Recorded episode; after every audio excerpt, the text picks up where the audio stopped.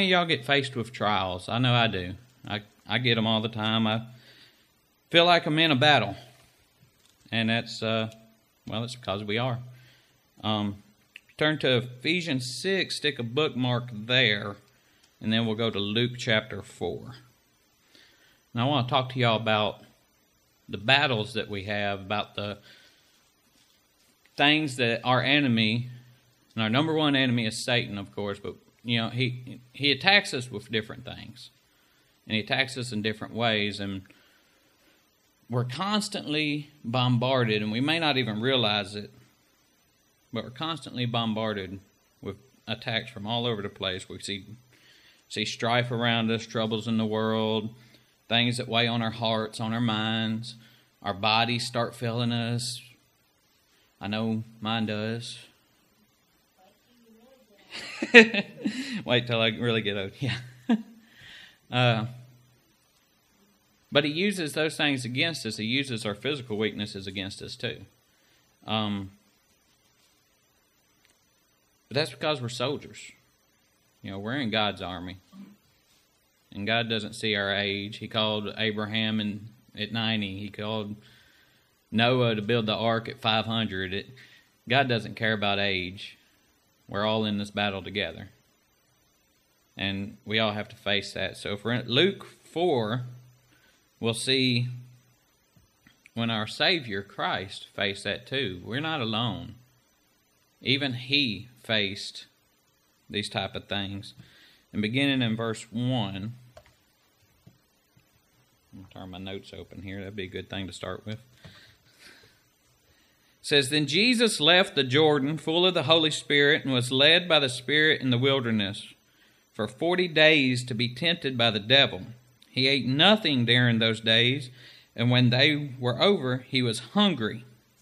See, right there, we see Jesus was hungry. He was in a physical state where he was weak because he was hungry. It's not that he was a weak person, but like any of us, he reached a physical state where he was vulnerable. And so the devil pounces at this point. It says, "The devil said to him, 'If you are the Son of God, tell this stone to become bread.' But Jesus answered him, 'It is written, man must not live on bread alone.'" The devil will attack us when we're physically vulnerable. And he will attack us physically. And just like he did here with Jesus, he took his physical vulnerability and tried to use it against him. If you're the Son of God, and turn the stone to bread. Well, we do that too, you know. I know a lot of people who have made exercise their idol. They're so worried about their physicality that they focus more on that than they do on the Lord. And they call themselves Christians, but they're more focused about their physicality. They're more focused about their physical ailments and everything else, that they don't go with it and just trust God. And Jesus is showing us here, we don't live on bread alone. It's not just about my physicality. I have to trust God. So the devil tries a new tactic.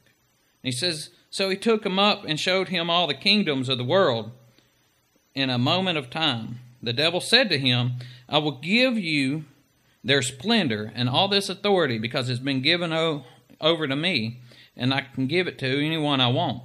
If you then will worship me, all will be yours.' And Jesus answered him, 'It is written, worship the Lord your God and serve him only.'" That's another way the devil attacks us. He gets at our spirituality. He will attack us spiritually. Worship me. And he's gotten smart because, just to be blunt like that, most of us won't turn to him like that. We won't say, "Yeah, it's okay, I'll worship you." No, he puts other things in front of us, idols set up. And he makes us not even realize it, but we're worshiping that. We're worried about the football game that's going to be on later today. We're worried about the college game that was on yesterday. That's all our conversation's on. We're worried about the basketball game. We're worried about cheerleading. We're worried about debate. We're worried about school grades. We're worried about money. We're worried about what TV shows are coming on, what streaming services are offering what shows. And we focus so hard on those that those become our idols instead of just trusting in God and worshiping God. And not worrying about those worldly things. We focus on those too much. And he attacks our spirituality. in that way so that we worship other things instead of worshiping God. And Jesus gave us the answer. Worship the Lord your God and serve Him only. Entertainment's fine in your life, but it shouldn't be your idol. If something's offensive to you, turn the TV off. Scroll on past it. You don't have to engage in that. If the football game seems to be overwhelming to you, turn it off. You don't have to watch it. Because there'll come a time when you're faced with judgment. And Jesus will say one of two things to you. Well done, my good and faithful servant, or get away from me, I never knew you. And those are their only choices. And if you are putting those idols up in front of you, Jesus will never know you. So it's good to look at Jesus' words and see what his response to the devil's attack on his spirituality was. It was worship the Lord your God and serve him only. So the devil tries a new tactic. Tries to get in his head. It says, so he took them to Jerusalem, had them stand on the pinnacle of the temple, and said to him, if you are the Son of God, throw yourself down from here. For it is written, he will give his angels orders concerning you to protect you, and they will support you with their hands so that you will not strike your foot against a stone. See, the devil knows Scripture. And he can use that against you too. And he's going to try. That's taking things out of context. That's legalism. He's getting in your head. And he attacks people mentally. He causes division in the church. He causes strife in the church. He causes troubles in the church. He gets you to think more about what's dividing you than what's uniting you. And we're all united in the kingdom of God. As part of his body. The foot cannot fight against the hand.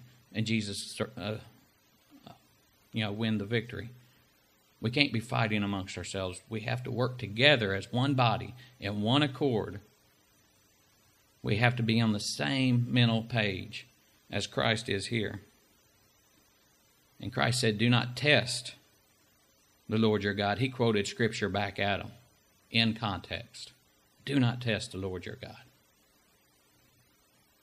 It says after that, the devil had finished every temptation and he departed from him for a time.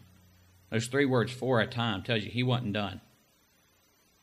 And just like that, when he tempts you, when he comes at you in those attacks, and you get that victory for Christ by using Scripture against him, he's going to come back.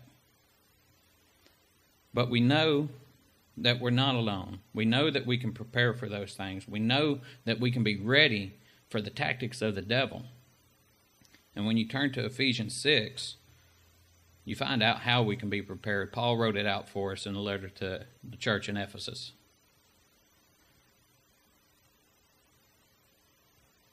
And when you start in verse 10, you see where Paul's writing this. He says, finally, be strengthened by the Lord and by his vast strength. Put on the full armor of God, so that you can stand against the schemes of the devil. And then he lays out who we're really fighting. For our struggle is not against flesh and blood, but against the rulers, against the authorities, against the cosmic powers of this darkness, against evil, spiritual forces in the heavens. For this reason, take up the full armor of God, so that you might be able to resist the evil day, and having prepared everything, to take your stand. Now's the time to stand. It's never too late to stand, but now is that time. It don't matter where you're at, now's the time to stand, to put on that full armor of God. Paul says our enemies are not flesh and blood, but the authorities, the rulers, the cosmic powers of this darkness, the evil worldly things that we see all around us, they are our enemies. He's writing this from jail. Paul is in jail, in chains, writing this because he was preaching the gospel and because there was laws against spreading truth.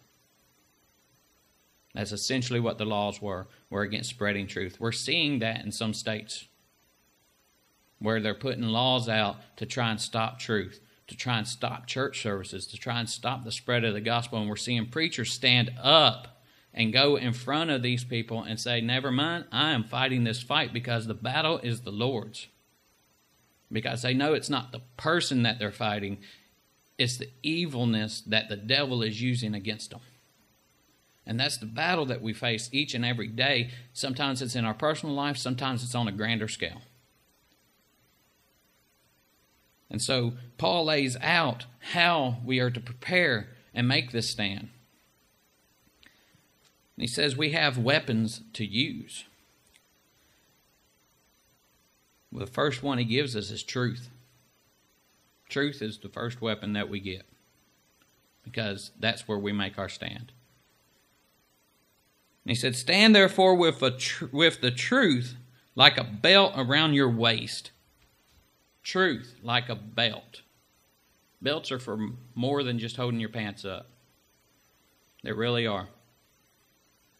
It's where the sheath is at to hold your sword. That's where on a Roman soldier, the belt would have a little piece of leather hanging off there to put a hook that's on the bottom of the shield to help support his shield, help hold his faith. He would have other things attached to that belt. That belt was there so that he was prepared to make his stand, and that's where we have to be first. And then he gives us righteousness to protect our hearts. Finishing that verse, it says righteousness like armor on your chest.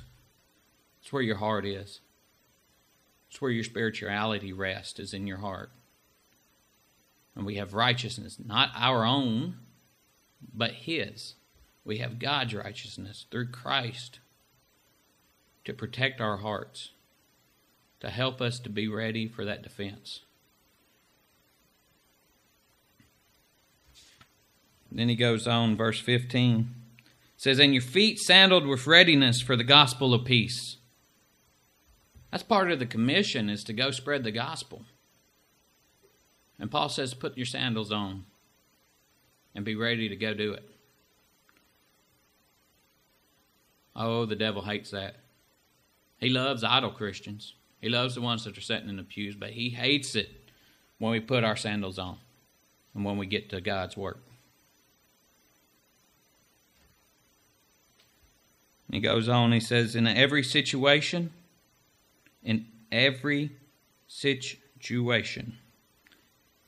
up the shield of faith, with which you can extinguish all the flaming arrows of the evil one.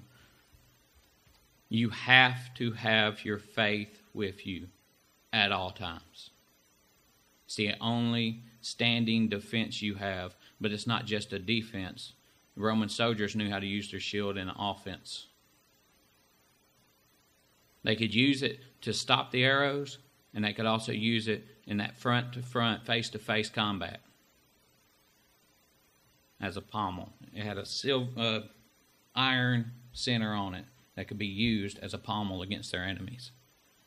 You can beat the devil with your faith. But it's got to be strong. A weak shield breaks easy.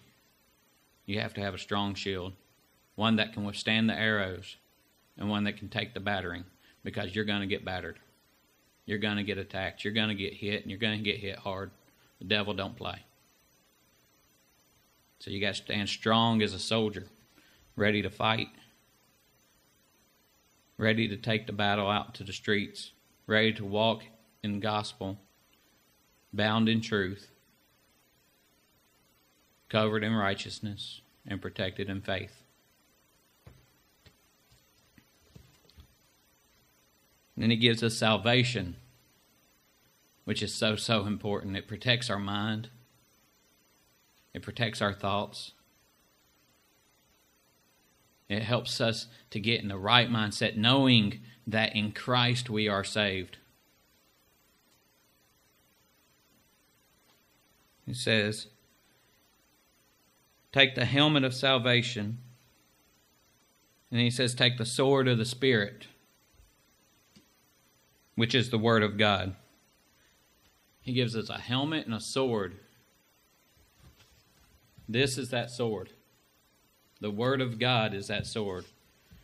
That is our weapon. Jesus used that weapon against the devil in that temptation in the desert. The Word of God. And he defeated the devil with it on the cross. And he defeated the devil with it in the resurrection. And he will defeat the devil with it in the second coming. And he gave us that strength, that weapon, to defeat the devil in every battle, in every moment of our life, in every moment that we face trials, tribulations, and troubles. He gave us this weapon to turn to, this weapon to open, this weapon to find God's Word and find truth and faith and righteousness and to be ready. And it's in God's Word we find our salvation in Christ alone. But that's not where he stopped. A lot of people want to stop there when they're talking about the armor of God. There's only one way to put this armor on. There's only one way that this armor works. There's only one way that we get in communication with God. Oswald Chambers put it this way: prayer is not preparation for the greater good. Prayer is the greater good. It is our driving force that leads us to Christ. It is our open communication line, our Zoom communication, our Skype, our Snapchat, whatever. It's our telephone. It's our cable. It's the way we communicate with God. It don't go one way. It goes both. We may not always like the answers, but he answers when we pray in righteousness. Paul puts it this way. He tells us to pray at all times in the Spirit with every prayer and request, and stay alert with all perseverance and intercession for all the saints. Our prayers aren't ours alone. We have to pray for each other. And we have to ask each other to pray for us. God can hear every one of our voices individually. But oh, what a blessing to know that he hears them as one, united together in the body of Christ. Not division, not divided, not standing against each other, not in argument or in confusion. Those are things from the devil. The devil wants us divided. The devil wants us standing against each other. The devil wants us to fight each other. But Christ wants us to work together as one body, in unity for his glory. And when we pray as one, God hears it that much louder, and that much more, and it means that much more to him to know that we are working together. And in that, we can put on all the parts of that armor. In prayer, we can know that we have the belt of truth on. In prayer, we know that our chest is covered in his righteousness. In prayer, we know that the shoes we are walking in are the sandals of the readiness for the gospel of peace. In prayer, we know that the shield we hold is strong because it's built on faith in him. In prayer, we know that the salvation that he has covered our head in is true and will stand all the tests of the devil. In prayer, we know that the Word of God, the sword of the Spirit, is sharp and ready for battle. So if we're not praying together, we're going to stand alone. And when we stand alone, we're going to find ourselves defeated. But when we stand together, united as one church, as one body of Christ, and we work together in prayer, in petition, we work together in spreading the gospel, we work together in doing the will of God, we will never stand alone, because we'll stand in the righteousness of Christ with the force of 10,000 angels, and the devil don't have a chance. But we have to condition ourselves for that. We have to get ready for that. And we do that in prayer. And so I ask, in closing, that we do pray. And I'm going to get down here on this altar and I'm going to pray. And I ask that if you can, or if you want to, you can join me. Or you can pray where you're at.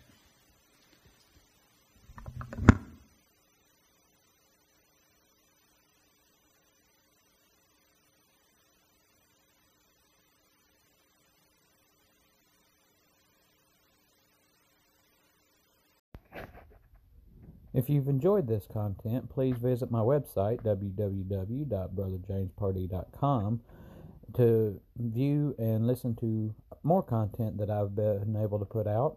You can also subscribe to the website there and receive updates as new material comes out. And also, you can either go to patreon.com/brotherjamesparty, or you can click the Patreon button at the bottom of the welcome page, and you would be helping me out and to bring in you further, better, more in-depth content. I would greatly appreciate it. Love you guys. Thanks so much.